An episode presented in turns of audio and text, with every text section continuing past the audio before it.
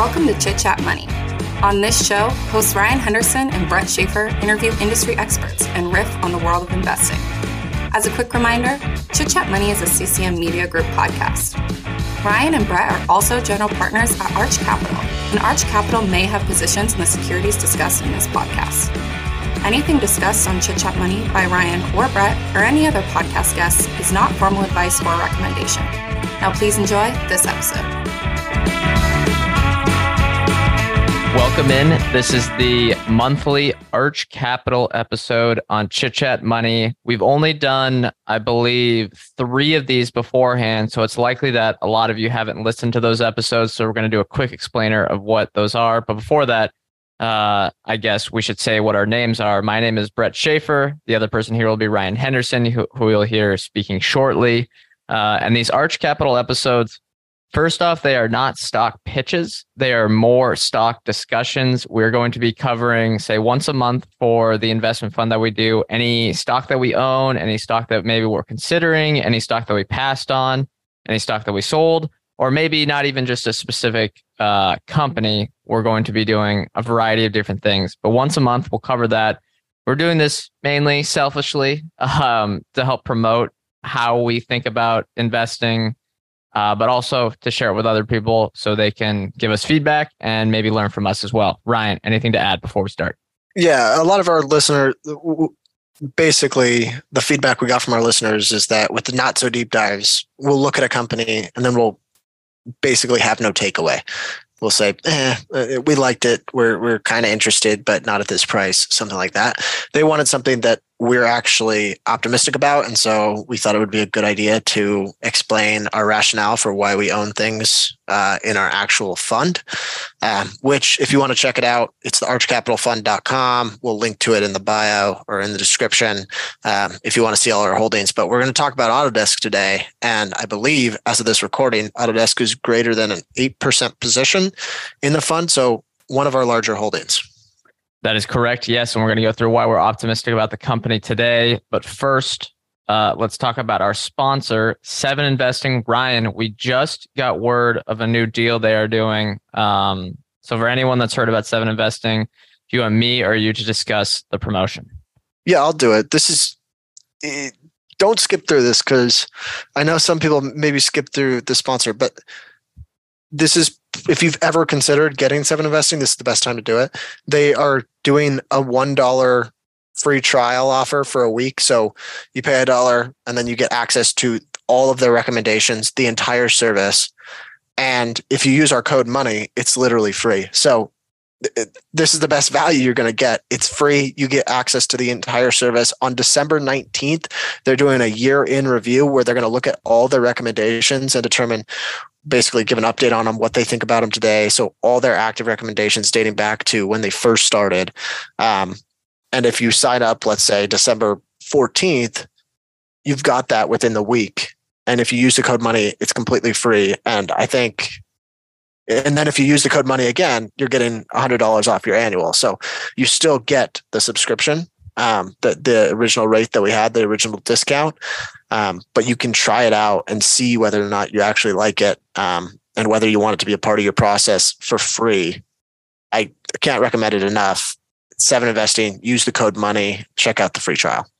That is right. And if you use the code, you will get access to the $100 off, regardless of whether you use the free trial or not. All right, let's hit Autodesk. First off, we're going to be doing some stuff over video today. So it's possible when we reference stuff, uh, we might do some share screens. We're kind of going to explore some really big technological innovations by sharing the screen. So if you want to access the video, watch us either on Spotify or YouTube where the video will be uploaded. And we might reference stuff that is in the newsletter, which is free, that goes along with a lot of our stock analysis shows. So sign up for that. Links will be in the show notes if you want to access all those numbers.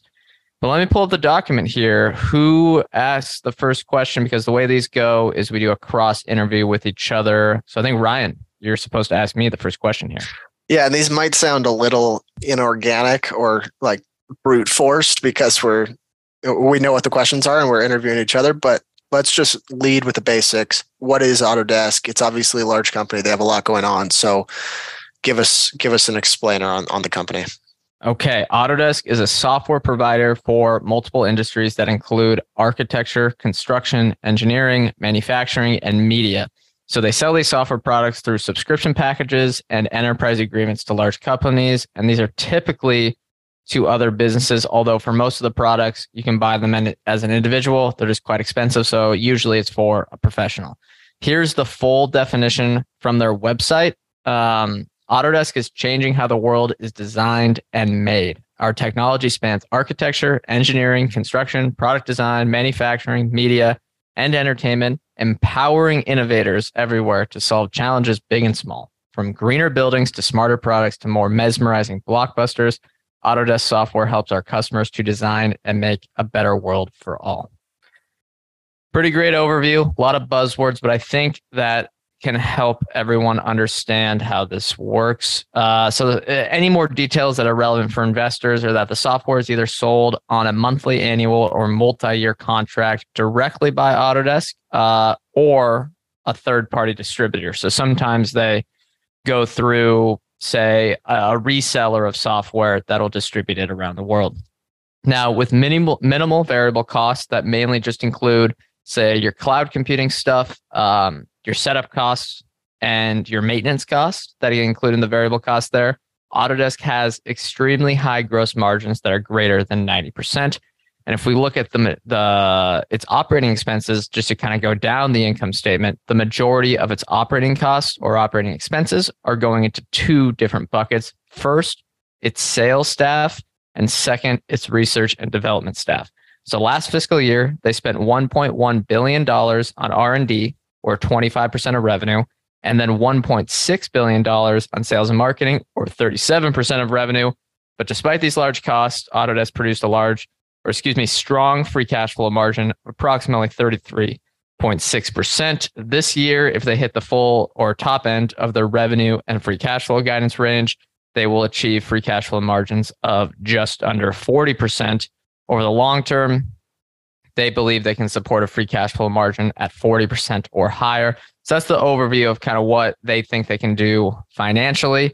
Lastly, uh, and this is important if we talk any nuances on foreign exchange, Autodesk is very diversified geographically. Um, if we look at their revenue allocation by global region, the Americas is 40%, Europe, Middle East, and Africa are 39%, and Europe, Middle East, and Africa is mainly Europe because they do have a very large presence in Europe. And then Asia Pacific is 21% spread pretty evenly across those areas. They do have some exposure to China, but it's not a huge part of their business. Um, something to watch. And they were in Russia, which was a low single digit percentage of their business that um, hurt growth a bit this year. But again, for Forex, um, since they are a US company and they have the Asia Pacific and European exposure, the rising value of the US dollar definitely hurt them this year uh, for revenue growth. And that's why uh, if you look at their revenue, or excuse me, free cash flow guidance for fiscal year 2023, which is calendar year 2022, um, it continued to decline this year, and, and, a lot of that was due to foreign exchange. Ryan, anything to add before we uh, move on to the next topic?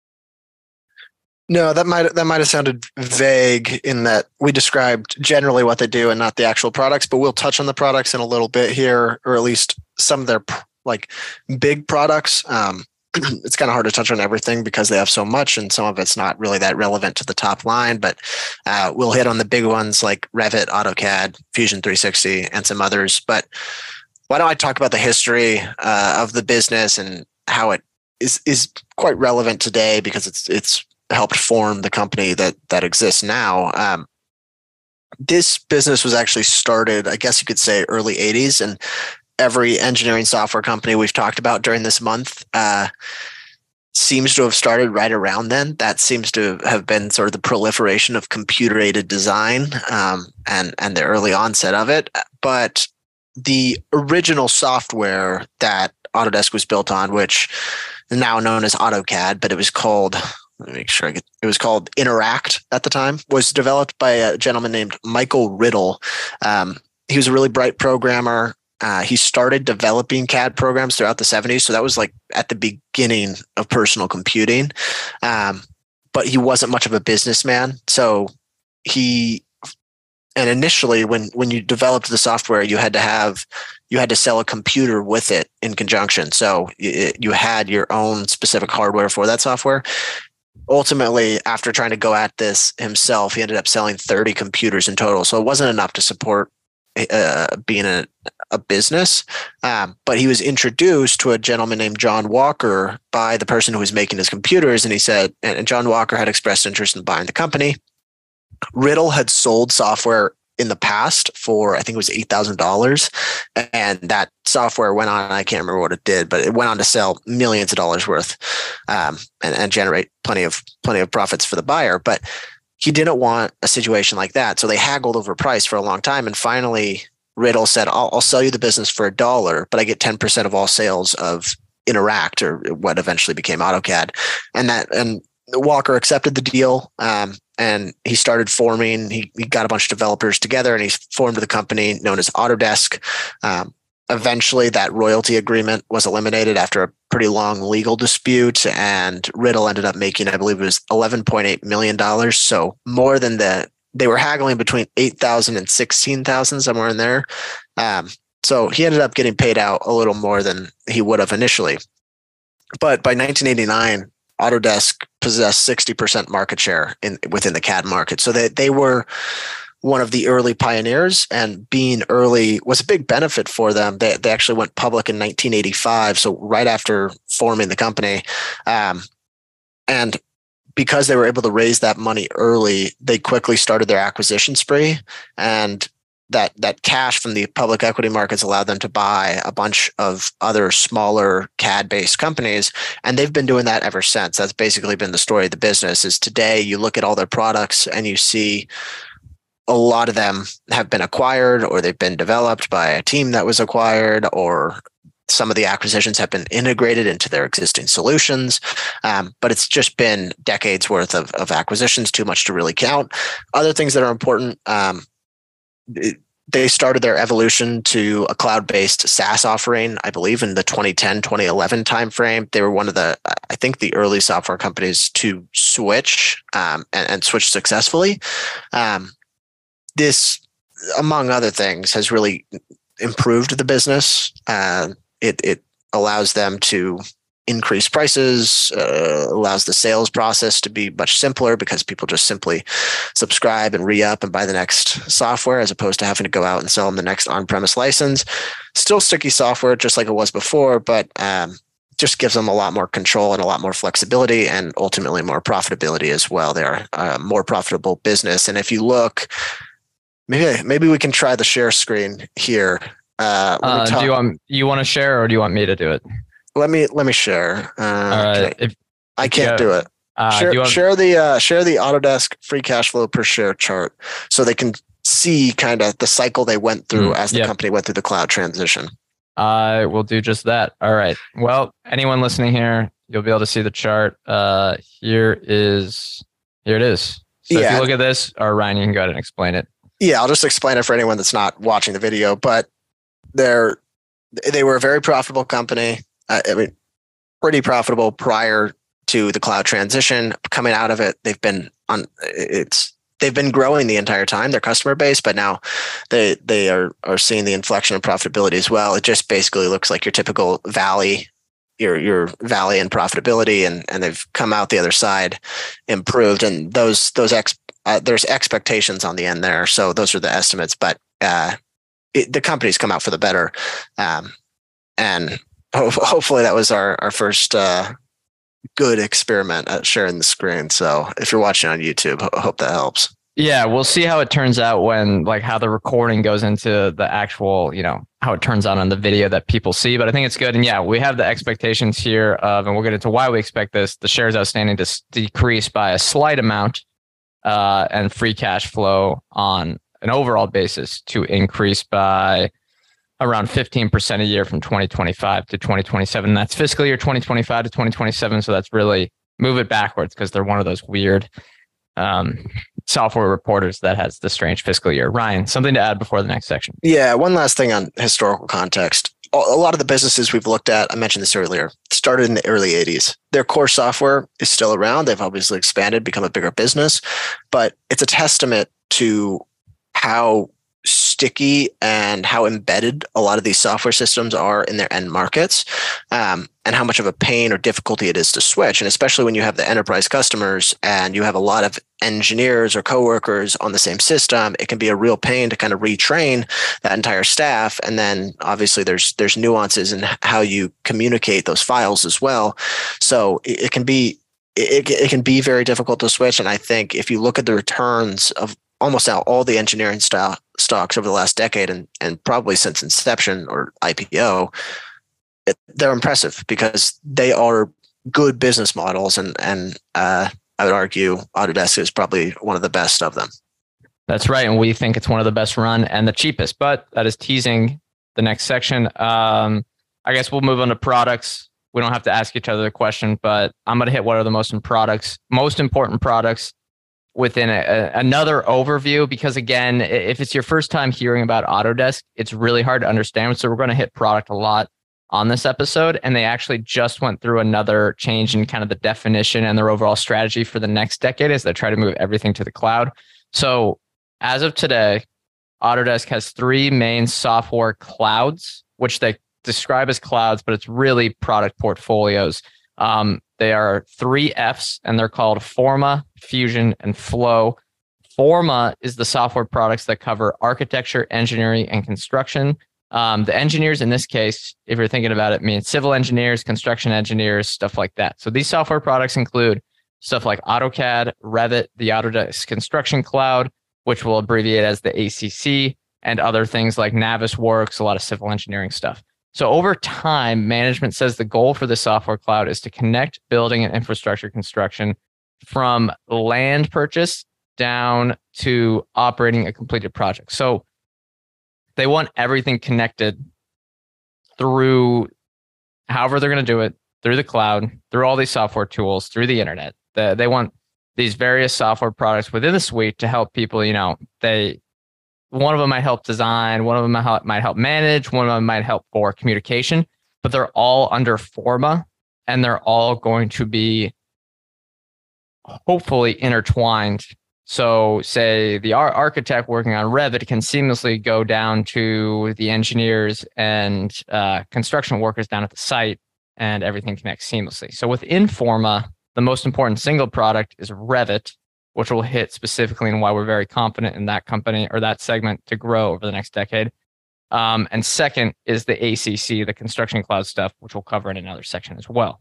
The second cloud is Fusion, which are software products covering manufacturing, mechanical engineering, and industrial systems. So the most important products here are Inventor, Inventor, excuse me, Fusion 360, and upchain over the long term. Management wants to connect quote the top floor to the shop floor. Similar you know all, all the strategies here are similar uh, where in the manufacturing process you might have design over somewhere else with people just working on computers some engineers just in the design realm and they want everything to move down to manufacturing through the same software system which they'll be calling fusion um, and that is design, simulation, testing, and building on products all connected to the Fusion Cloud. The most single important product here is Fusion 360, and we'll cover why, why we're very bullish on that in another section. Lastly, we have Flow, which are the software products for the media and entertainment space. Um, like with engineering and construction, they want to connect workers from, say, the inception of a project down to the final product. Um, and the most important single software product here is Maya, we're not going to focus much more on media and entertainment during this podcast because it's a small part of the business today. However, they are very optimistic about this long term and think they can really do a lot of value add for visual effects and the complicated nature for all these new shows that are very um, just they get more difficult and more difficult to make every year. For example, at Autodesk University, their recent product uh, conference, they brought in, uh, I think, the head of Amazon Studios or the head of whatever division is using Autodesk products at Amazon Studios and talked about how they used Maya and what will eventually be called the Flow Cloud for uh, the really complicated Rings of Power series, which is that big Lord of the Rings thing that Amazon spent millions and millions of dollars on. So again, they're very bullish on that, but we're not going to hit much on that there. So I just kind of wanted to use that anecdote. Um, it's only a small part of the business, but it's starting to pick up some growth. And it's not no matter how fast it grows, it's not going to contribute much over the next few years. But management says watch out for it this decade. Um, so I guess just keep track of it. Now, to maybe even make things more confusing, uh, on top of Forma, Fusion, and Flow sit Autodesk Platform Services, which, if you followed the stock, uh, was formerly known as Forge. And I think they just want to, didn't want to make something uh, the fourth F. Uh, this is a set of APIs and programming tools that allow Autodesk customers who want to customize software um, to connect software products within the three clouds and across them. So, for example, this could mean a specific customer who wants to use Revit, but also Fusion 360 on a project, but to do so in a seamless manner. Say, connect a data point, connect something within them. And Autodesk Platform Services allows you to customize all this stuff and for a fee where they're paying Autodesk for this. Um, this is this is a harder thing for to underwrite as an investment, but I think it's really good to allow the more complex users, the bigger users, the enterprises to um, connect all the products together because that can increase the moat. And we'll talk about the bundling and all that stuff and how it'll, we believe, uh, gives Autodesk a competitive advantage and will widen it over the long term. And that segues into the next topic here. So, Ryan, your uh, question assignment was why does Autodesk have an advantage over its competitors, and where do we believe that advantage comes from?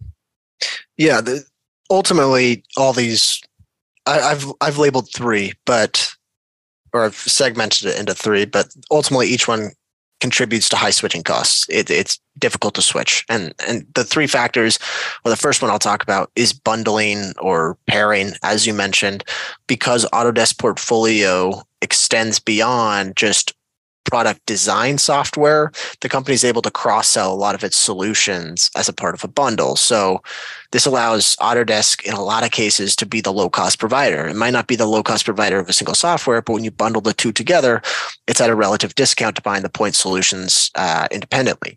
Um, Simultaneously, it allows them to sell more licenses. Selling more licenses means your customers are more dependent on multiple products from you. It kind of increases the the switching the switching costs, and it makes it more difficult for a customer to to go to a competitor or something like that. So the bundling aspect, um, it's kind of this.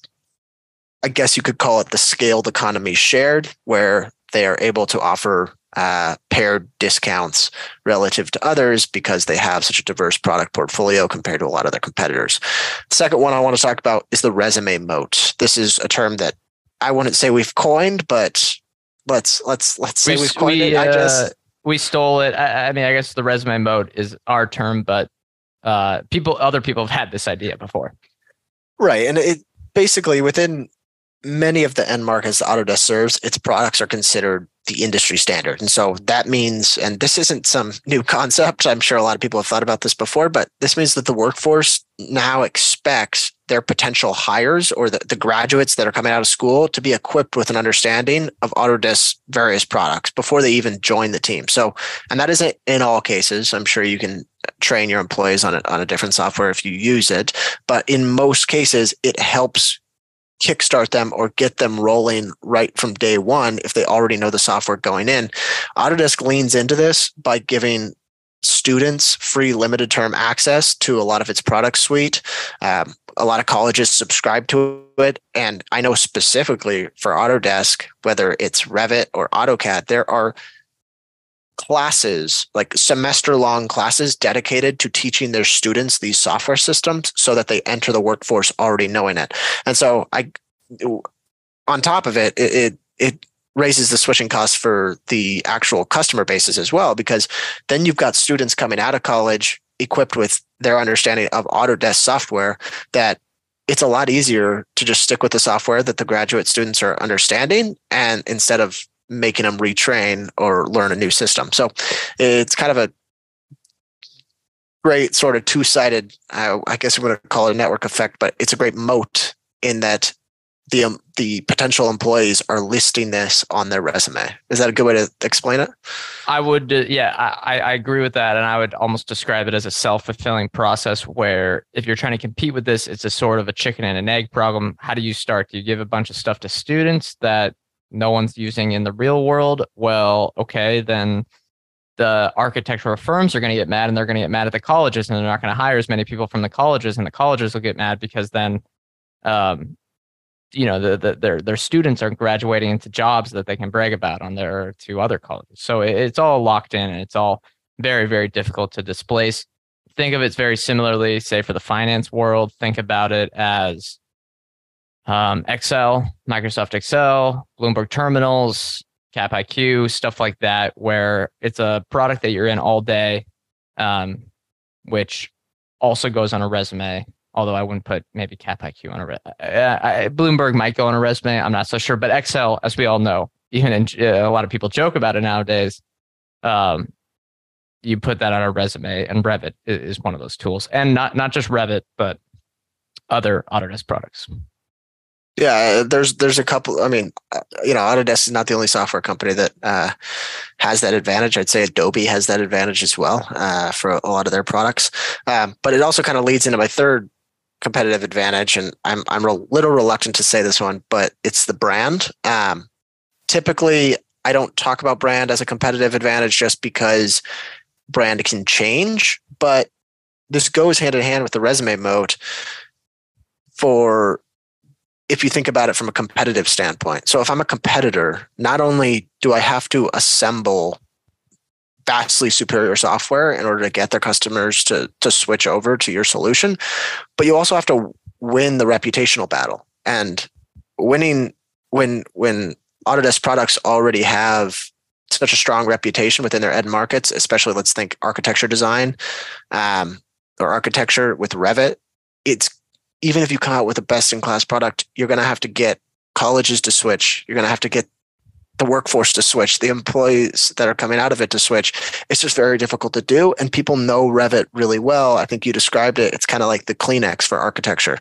It's, it's a perceived product that everyone has to use. No one even thinks if they're making a super professional thing. There are obviously other products out there, but if you're making something that is a high rise, a big, like you're at a big architectural firm, no one thinks of using anything but Revit. And that makes you rely on Autodesk. Yeah, and so uh, I guess ultimately, as I mentioned earlier, all these factors contribute to high switching costs for Autodesk, which high switching costs typically begets good pricing power. Uh, it also begets lower likelihood of churn and low churn. Higher pricing power is sort of the two inputs to lifetime value. So you're extracting really high lifetime value out of your users. And on top of all this, it it's just the the software itself it takes a while to learn and their end it's not it's critical software so it's software that their end markets are using all day they they live on this software and it's just an absolute when's the last time you took a software you use on a daily basis and you switched it and tried to retrain a whole system. It sounds like it might not be that hard, but I haven't done it in a really long time. And these people are using uh, Autodesk products a lot more than I'm using any one specific software. So, uh, point is really difficult to switch. Yep. And the cloud stuff even plays into that more, uh, which we'll probably hit on later. Let's hit the next section, and that is why we expect Autodesk Building Information Modeling or BIM we might say BIM as an abbreviation there, their products within the BIM market to see consistent growth this decade. First off, let me share the screen here and uh, share it, and we'll check out one of their recent. Uh, let me get to the title here. Uh, all right, here it is. So if we look at the recent Q3 results. All right, here it is. AEC revenue. Um, I'll describe it here for anyone. So from 2017 to 2023, which is really fiscal year 2017, which is 2016, and that's right at the end, or sorry, the beginning of the software as a subscription transition.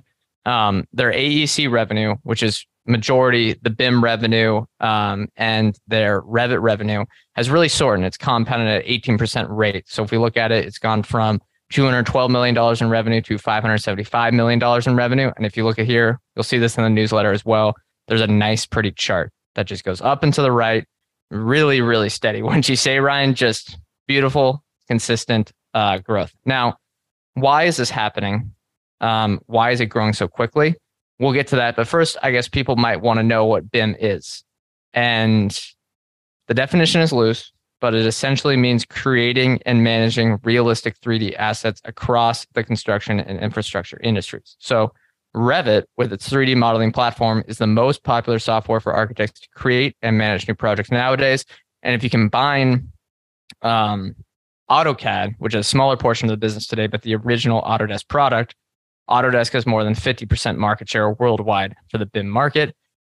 Uh, governments are starting to mandate BIM software be used on construction projects along with uh, general industry trends. This has increased the usage of BIM over the last few decades. But as you can see from the chart below, which again, I'll share the screen after we uh, get done with this section. And again, I'll describe what it is. Um, the vast majorities of countries are still under 50% BIM penetration. So this should easily, or excuse me, steadily converge to close to 100% as government mandates flow through to the architecture industry. And as the leader in the space, Revit should benefit greatly. For this, uh, let me share the screen again and we can check that out. All right. So if you see this uh, picture here, again, I'll just describe it. They have this from their investor day presentation.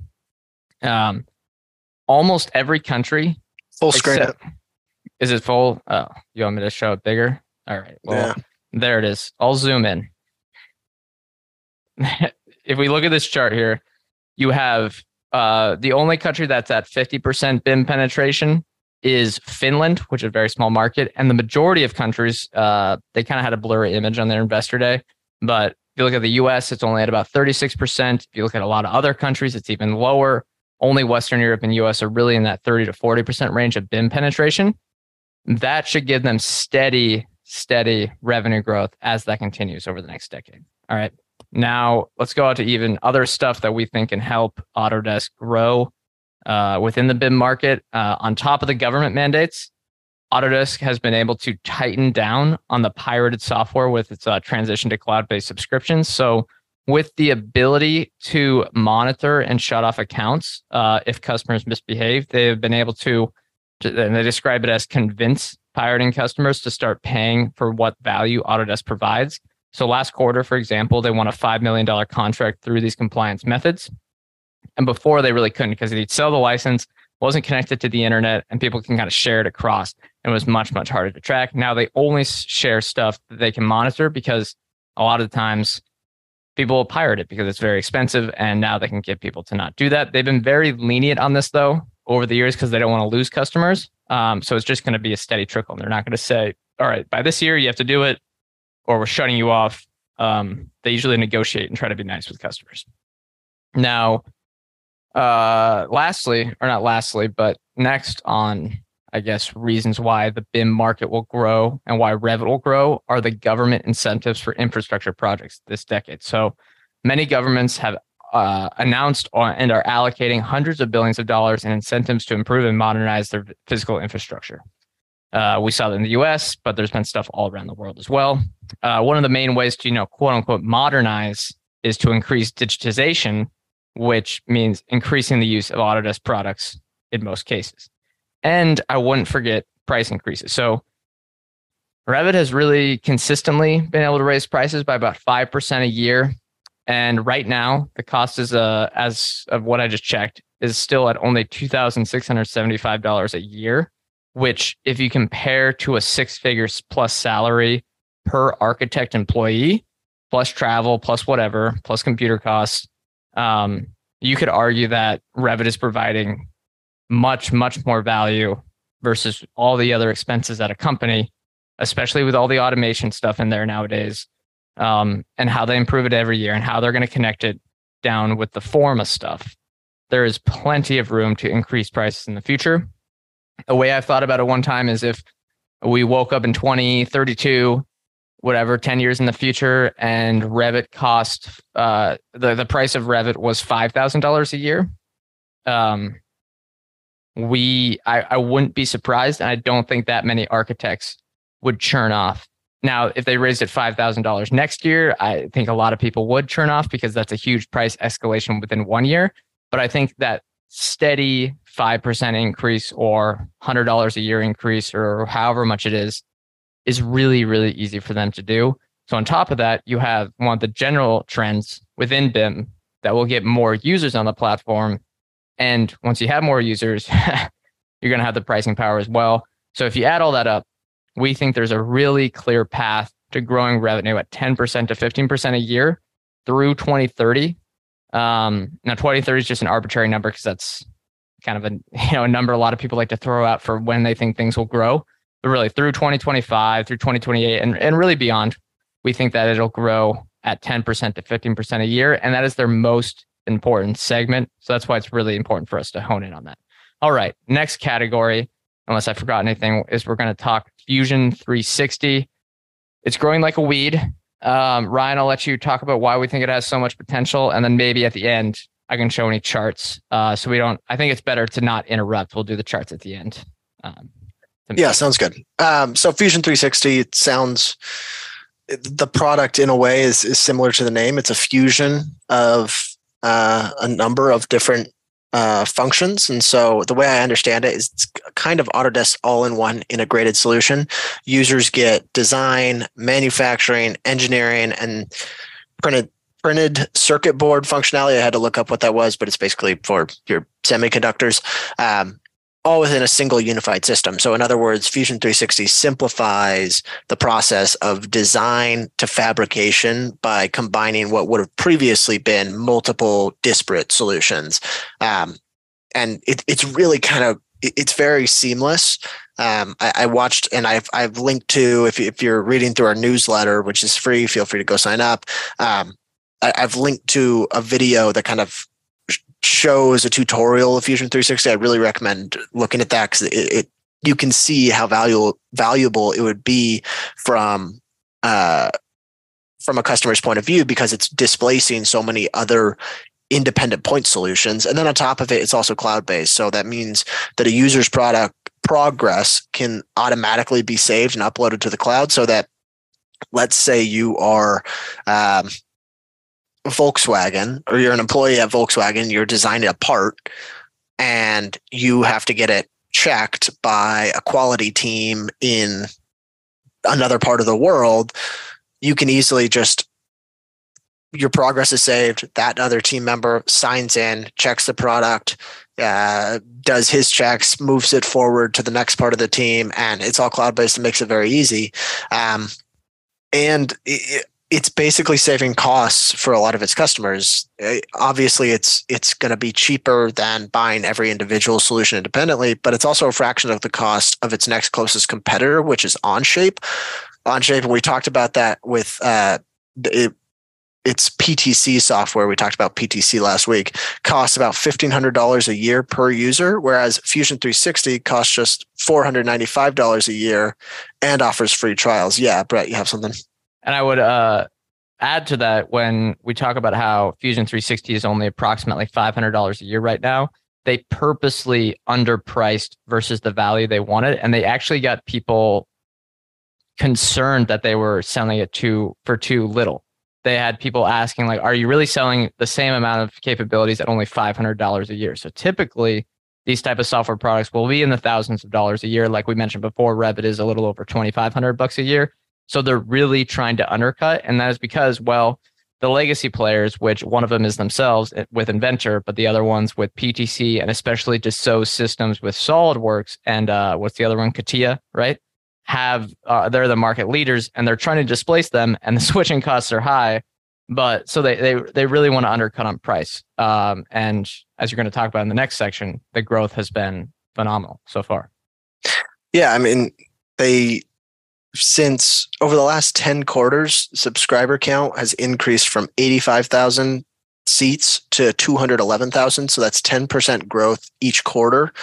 Um, and the opportunity here is really huge. I mean, you think about all the different software solutions that they're replacing. Management est- estimates the market at 38 billion. That's probably a little high, but you can see why this would be so valuable to customers and why this would be va- so valuable to a lot of different customers. Do you want to like we talked about this before, but do you want to give the example? You worked in a lab for a while, so you kind of have a better understanding of how this software works in the workplace. Do you want to give the example?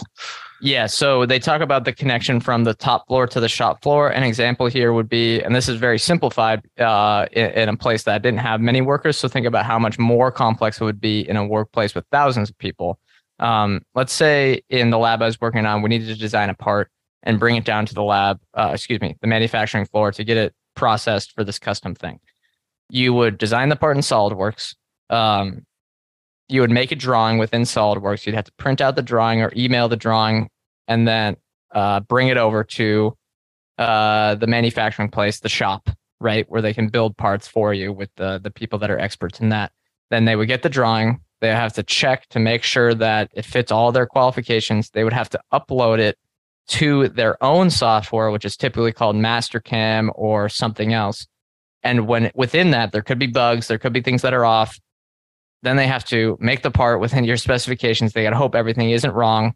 Um, so if you connect everything to the same software platform and have it cloud based, you could build something in Fusion 360, make the drawings, and they can immediately be available within a cloud file system for the uh, the manufacturing person who is signed up for the uh, the manufacturing, uh, what you would call it, uh, extension on Fusion 360, so they can use that and immediately take it out. So it just saves so much time, uh, so many headaches, and I was thinking since we were at SolidWorks, um, I was at a college, so we were at a SolidWorks, we were at a SolidWorks university, so everything was SolidWorks and Mastercam, I believe, was the manufacturing one.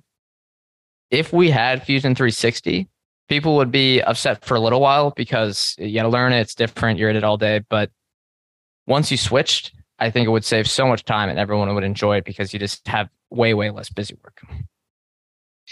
All right, I think that encompasses Fusion 360 pretty well.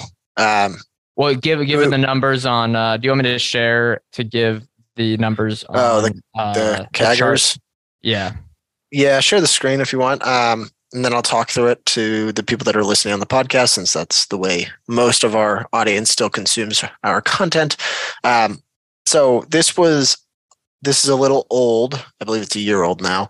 Uh, but their three year CAGR or compounded annual growth rate in billings was 107% within Fusion 360, and their three year growth rate within subscriptions was 53%. So both really solid, but it also indicates that they're getting more, they're essentially raising prices uh, and getting more value out of their, or more billings out of each user. So um, it's a category that we, it's probably the, would you say it's the fastest growing? Well, I guess we're about to talk about it's one of the fastest growing uh, products within Autodesk portfolio, and it's definitely one. It's one we track every quarter, and it's one uh, I think investors should keep an eye on.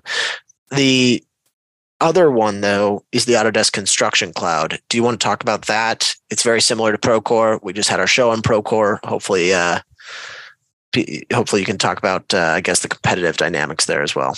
Yep. And then lastly, in Fusion 360, I'm showing a chart of updated for Q3 2023, which again is basically Q3 2022.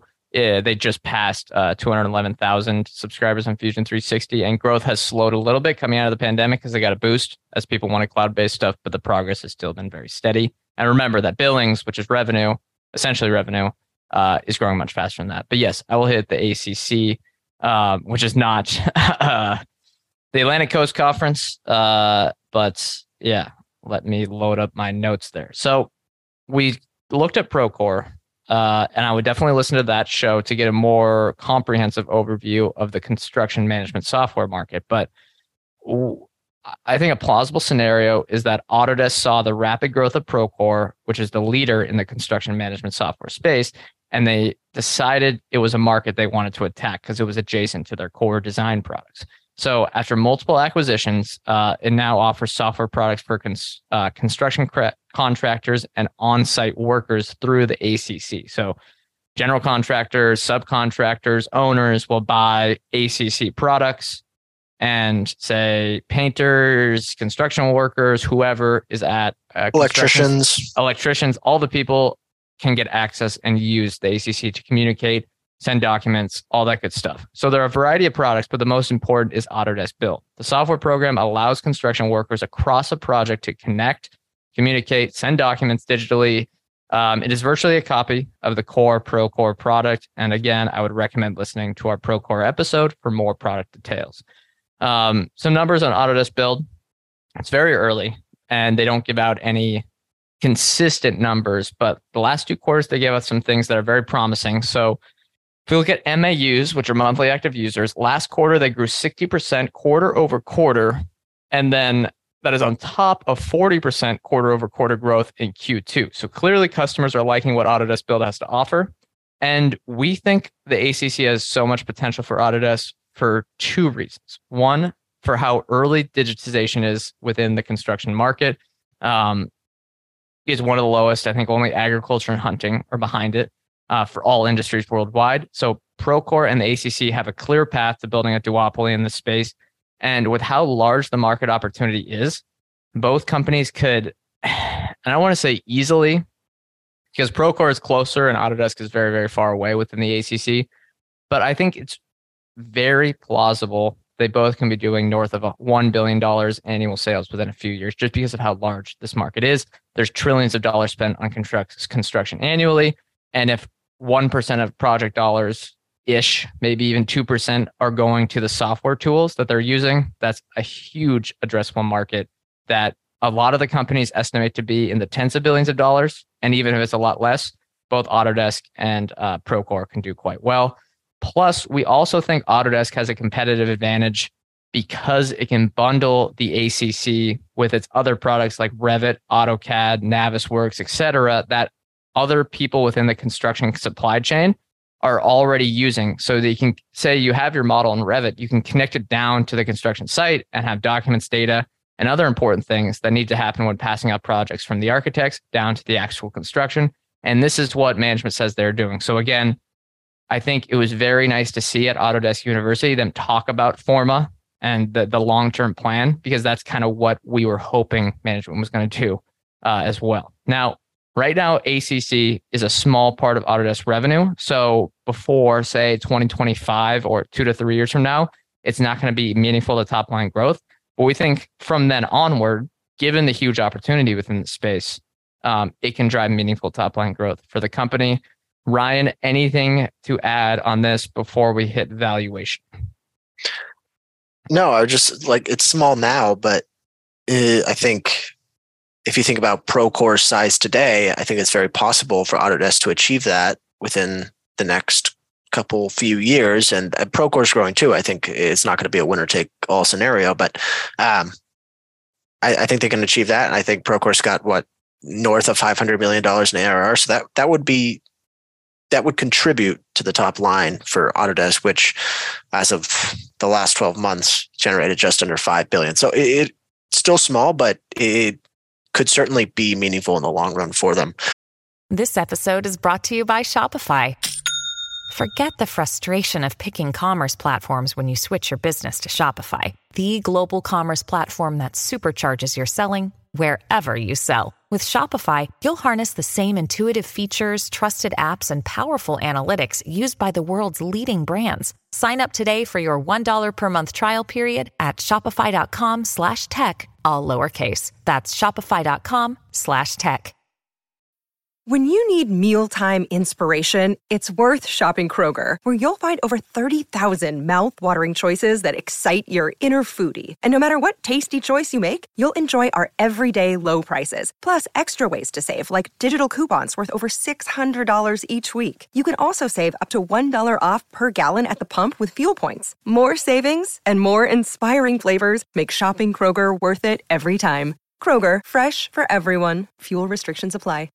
I'll talk the valuation though to uh, because you know it, we that's a big part of our investing process, uh, and so it's not just looking at business, but obviously you want to be right about the uh, your your qualitative assumptions on the business first, um, and then look at the valuation. So at today's current price of well. Uh, I, I did type this out yesterday, but two hundred eight dollars. And Brett, you can maybe look up the the the current price. But at two hundred eight dollars, Autodesk has a market cap of just under forty five billion. It has two point six billion dollars in total debt and one point eight billion in cash and marketable securities. So it puts their enterprise value at forty five point six. Yeah, Brett. confirm it is slightly lower today because I think the software stocks were down. Uh, we're at about two hundred dollars a share. So whatever Ryan is saying here, just slightly lower, two to three percent. It's cheaper uh, as of this recording. So anyway, let's just, then let's go forty-five billion dollar enterprise value. Uh, over the last twelve months, Autodesk has generated $1.84 billion in free cash flow, and management expects to finish the current fiscal year, which, as Brett mentioned, I believe we just lapped Q or we just passed Q3, so it's almost there. They expect to generate $1.94 billion in free cash flow. So a little under $2 billion. If they get to the high end of their range, it's basically $2 billion in free cash flow for the year. That would mean Autodesk trades at an EV to free cash flow of basically 23 times or that's that's that would be current year free cash flow. Trailing 12 months is about 24 and a half times. Um, while that might not seem like the cheapest business we've ever discussed on the show, I think the last time we talked about our large capital holding was Consorcio Ara, and that is a Mexican home builder that I believe trades at like three times cash flow. Um, so obviously cheaper optically, Autodesk, we have a much higher degree of confidence can compound its earnings per share or its free cash flow per share at a double digit rate. Uh, and mostly because of what we discussed above. The it's competitively advantaged. It's going to grow its customer bases uh, across a, a, number of its products because of a number of tailwinds, and then it can also raise prices because of the the massively high switching costs. Um, so those factors, we, we we believe it can generate double digit uh, free cash flow per share growth over the next five to 10 years. For reference, over the last eight years, and I chose two years that are, are not just optimal for this comparison, but I chose the peak of free cash flow earnings before the cloud transition to the current fiscal year. If you compare those, Autodesk free cash flow per share has still compounded at 16% annually. So the business has shown demonstrated a remarkable ability to just continue growing. And uh, I already kind of showed that chart for anyone that's watching, um, but it it shows basically it shows free cash flow per share going from $2 to just under $10 and we believe that's going to continue to grow as well while i don't typically use relative valuation in my own analysis i don't think brett does either um, because we just finished up a month of engineering software stocks and the businesses are frankly very similar in in how they run um, i have po- compiled all the different valuations of the businesses that we talked about this month. And autodesk is the cheapest on a free cash flow basis. Brett's sharing his screen here. It's the cheapest on a free cash flow basis. Dassault Systems is probably the second closest, and it's growing other than Procore, which isn't profitable, but it's growing quicker. Uh, Autodesk is growing the fastest of Bentley Systems, PTC, Ansys. Dassault had the benefit of foreign exchange, so they're actually growing slightly faster. Um, but it's it's the cheapest business, and of this list, I would call it the highest quality um, and the most likely to compound at a double digit rate uh, earnings at a double digit rate for the next five ten years. So, um, yeah, we like the, we, ultimately, I don't think it trades at roughly 24 times free cash flow today. I don't think the multiple will compress too much over the next five years. Um, and so, and that, that under that assumption, shareholders would basically get the returns on the shareholder returns would mimic the free cash flow per share growth over that time frame. But if the multiple does compress significantly, Autodesk has a buyback and they've shown that they will buy back their stock opportunistically when they see it's right and they will increase how much they're buying back as well. So if the multiple does compress, you basically have to assume that the share count will go down quicker, which would increase the free cash flow per share assumption. So multiple comes down, free cash flow per share assumptions probably goes up because we trust this management team to allocate capital in a wise manner. So, um, one way or another, we think that double digit rate of growth is is going to show up. Yep. And the last thing I would add there is they are facing foreign exchange headwinds right now. So the, the this the growth could even get better but again that stuff's a little bit unpredictable and not something we focus on too much so we kind of assume it's going to stay neutral although this year has been really tough on that All right. Uh, next up is management allocation. This one will be short, uh, but from our vantage point, we give uh, Autodesk management a fantastic grade for product execution and then maybe a passing grade for capital allocation. I'll go through each and why. So, right now, the company is led by Andrew Anagnost, uh, who has excelled at really every position at the company, and he has been the CEO since 2017. So, before that, uh, he was still at Autodesk and he was in charge of Inventor and took it to a $500 million revenue business and then managed the business model transition to cloud based subscriptions. So, great track record at the company and is now doing another business model transition into the different clouds. Uh, he has been instrumental really in Autodesk growth and tightening its competitive advantage and has also been focused really, you know, strongly on improving the company's product offering for customers. Um, the main thing that gives us confidence with management uh, besides others, or excuse me, you know, compared to other software companies.